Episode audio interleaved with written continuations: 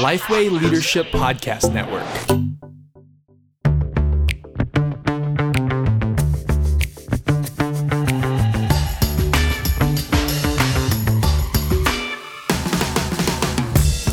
G'day, I'm Derek Hanna. Welcome to The One Thing, a podcast designed to give you one solid practical tip for gospel-centered ministry every week. It's just me this week. Scott's away. Don't know what he's doing, but he's not here. So you've got me. Anyway, that's all right. We've got someone else more interesting than me on today who I'll introduce in just one moment. The One Thing is brought to you thanks to Geneva Push, the Australian Church Planning Network. We're also proudly part of the Lifeway Leadership Podcast Network, and we'd encourage you to check out our new network page on iTunes and see all the other quality podcasts, Christian podcasts on there. But for now, you have pressed play on episode 82 of The One Thing, Cross-Cultural Discipleship. Now we've got Paul Webb with us. Welcome, Paul. Thank you. Tell us a little bit about yourself. Yeah, married to Beth. We've got 5 kids, young kids. Yeah. How young? 7, 6, 4 and 2-year-old twins. Wow. Yeah. That's great. So pretty young, pretty busy. Mm. Yep. And where do you work? Yeah, I'm a pastor at Chester Hill Anglican Church. So Chester Hill is in southwest Sydney, sort of near Bankstown, very kind of multicultural area. Yeah. Nice. Now, we at our national conference this year for church planning, Multiply, we asked you to speak on discipleship, particularly in a cross-cultural context, which you're working in at Chester Hill Anglican. So we're going to put that in the show notes for people to watch. But we're going to talk to you today a little bit about cross-cultural discipleship and what are the distinctives of it, how you've gone about it. So can we just start by asking you, what is the need to develop cross-cultural approaches to discipleship? Yeah, I mean, I think we all know that Australia is changing. It's changing pretty rapidly. Lots of different people from different countries coming into Australia, and it's changing really fast. I don't think that we're really keeping up with it as a church. In fact, the Sydney Anglican Diocese, which I'm a part of, I think it was in 2014, they launched Mission 2020 and they set a whole bunch of goals. 2020 is in a couple of months. Scary, isn't it? Mm. Anyway, it's caused a bit of a panic because one of the goals they set was to increase newcomers to church by 2020. There's a report that's come out last week or sometime that has shown that rather than increasing, it's actually decreased significantly.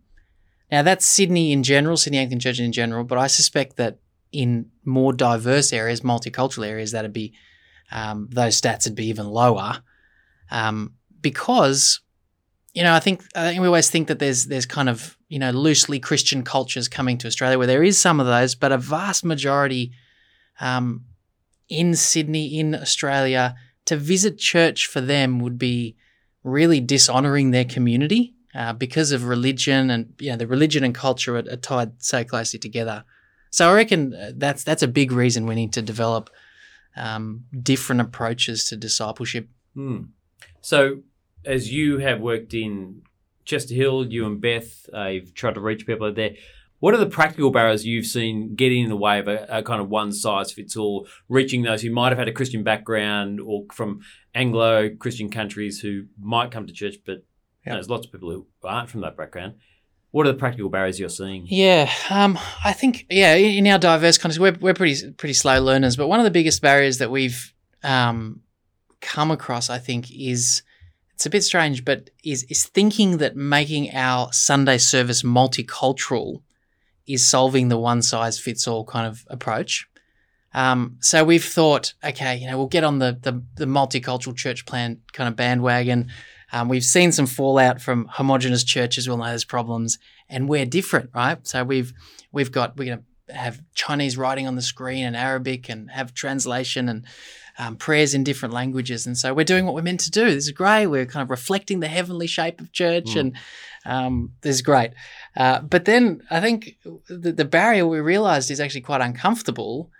That it's possible that after 3 years we have a church that looks beautiful. So it's got 25 different cultures amongst 140 people or whatever. But it's really just, it could just be a Western church that makes me, the Western pastor, feel good that we're being multicultural. We're not actually raising leaders and raising disciples of Jesus. So I'll give you a clear practical example is just the preaching, right? So I, the lead pastor, preach in English. I can do easy English, sure, but 20-minute sermon. Actually, I'll tell you a quick story. The other day I preached on Genesis 3, and it was a cracker of a sermon, of course. Yeah. 3 days later, I was meeting with this Nigerian guy, not a Christian, to read the Bible. And we happened to be reading Genesis 3. So I asked him before, I said, how was my sermon? How did you find my sermon on Sunday? And he said, mate, brother, it was fantastic. It was so clear. I understood it. I said, okay, well, thank you. I was feeling pretty good. So then we read Genesis 3, and I said, have you ever read this before? He said, no, I've never read it. So have you ever heard it before? No, I've never heard this story before from Genesis chapter 3. Then I knew we have barrier. Right. So, yeah. Yeah, okay. That's just one example. There's plenty of others. Yeah, yeah. And so how are you overcoming that? How are you changing your approach so it's not just that I feel good about Sunday, but you're actually reaching people? Yeah, with difficulty, but yeah, so I think we've realised that kind of those both two main options, multicultural kind of church and homogenous church plans, yeah, they've both got their strengths and weaknesses. But we've been spending a bit of time looking at church growth, particularly in non-Western countries. So we've been looking at CPM, church planning movements, and DMM, disciple-making movements. And we're in the process of adapting a form of that because we think it fits better. Basically, what it is, our version, I suppose, is it's kind of related to missional communities, I suppose. I think we probably all know that sort of model. But where it's different is we really want the smaller church. So missional communities, you've got all-in gathering, but then you every so often, maybe once a month or something like that, but then you have the smaller house churches. Where we want to be a bit different is we really want those smaller churches, those disciple-making communities to follow more natural social lines, cultural lines in the way they grow. So even the small house churches or the small disciple-making communities, we've got this push out rather than pull in momentum that comes from generational growth, which is another conversation. But essentially, if I can explain it a little more clearly, we've got sort of these catalyst groups that are like missionaries. They're trying to break into a particular demographic in our community, and then they get those people to share Jesus and disciple them along racial lines, something I can't do, that's an important part, and then they form small churches with an Indigenous leader.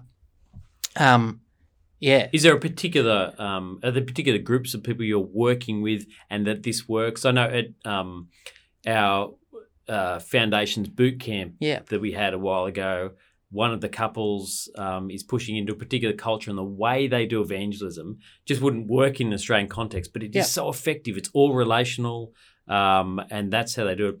Are there particular cultures you're working in, and what's an example of a method you're using? Yeah, so there's pretty Chinese culture, Arabic culture. We've got Afghan Muslims that we're working with. I guess in practice, what it looks like is rather than so in all of those different communities, we really want to encourage Indigenous leaders to be raised up. So rather than us as a church putting on attractional events, we don't do life course, we don't do Christianity Explained, etc. We just kind of send these missionaries out by equipping them with simple discovery Bible study method, and coach them as they form new groups in their community.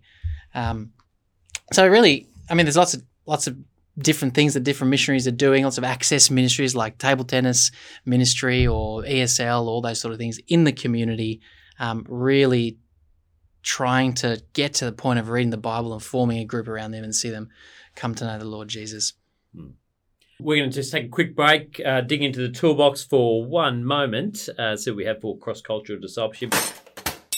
4 things we've got for you today. One is we're going to put a link, as I said before, to Paul and Beth's talk at Multiply, TEDx talk on cross-cultural discipleship. We'll drop that in so you can watch that. That is excellent. Worth viewing that one. 3 books, one by Richard Hibbert, who's a lecturer at SMBC. Sydney Missionary Bible College in Sydney. It's called Walking Together on the Jesus Road, about cross-cultural discipleship. Secondly, Crossing Cultures, Crossing Lanes, a book from InterServe.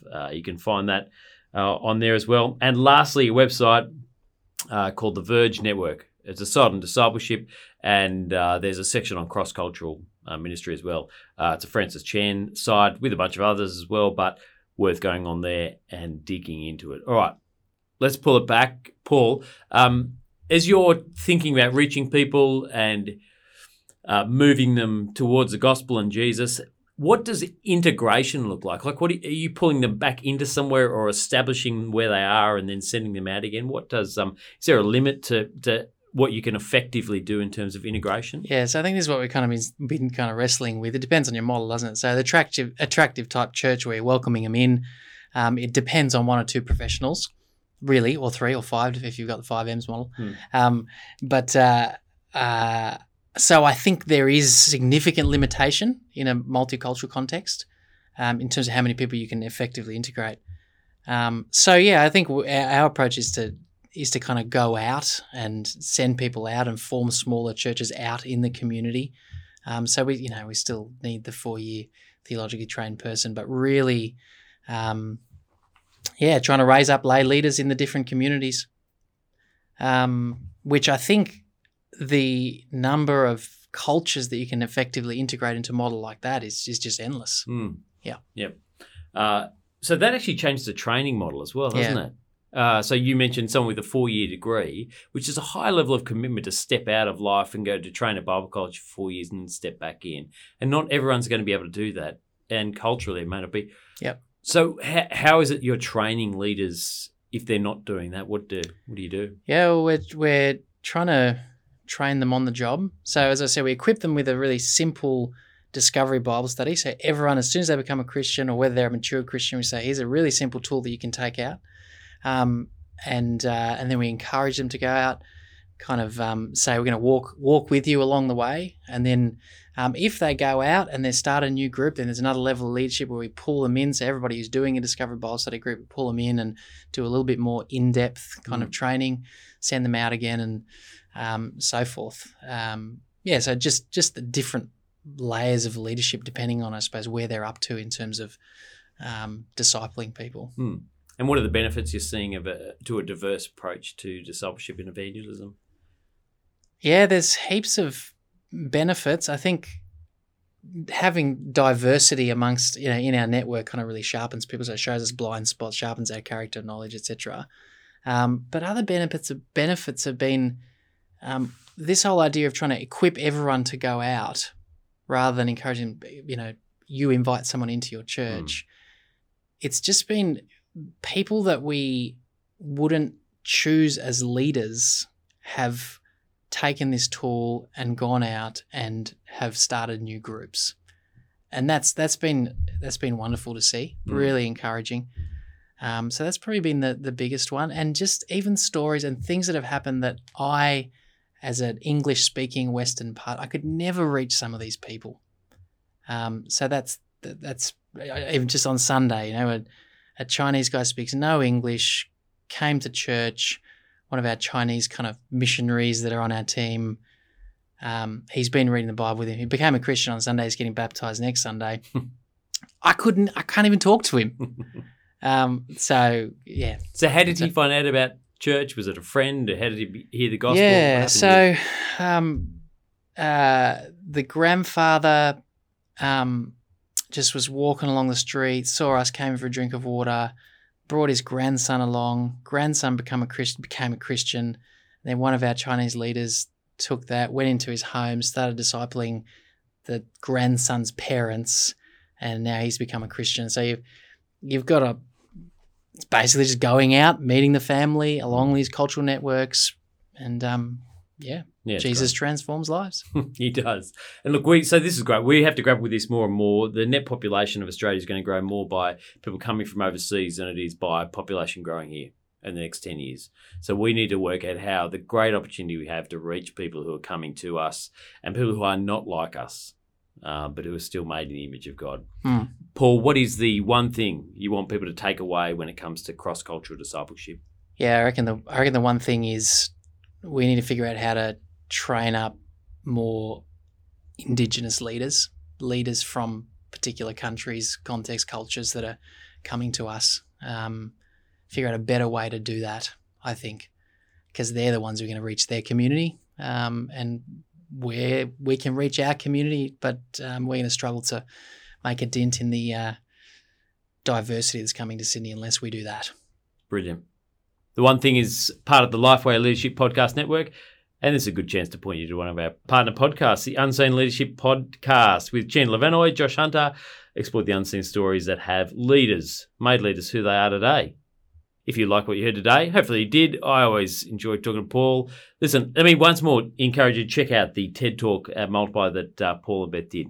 It's excellent. We need to think more deeply into this area. But if you enjoyed today, we'd appreciate it if you just take a moment to rate the show on iTunes and even leave a comment.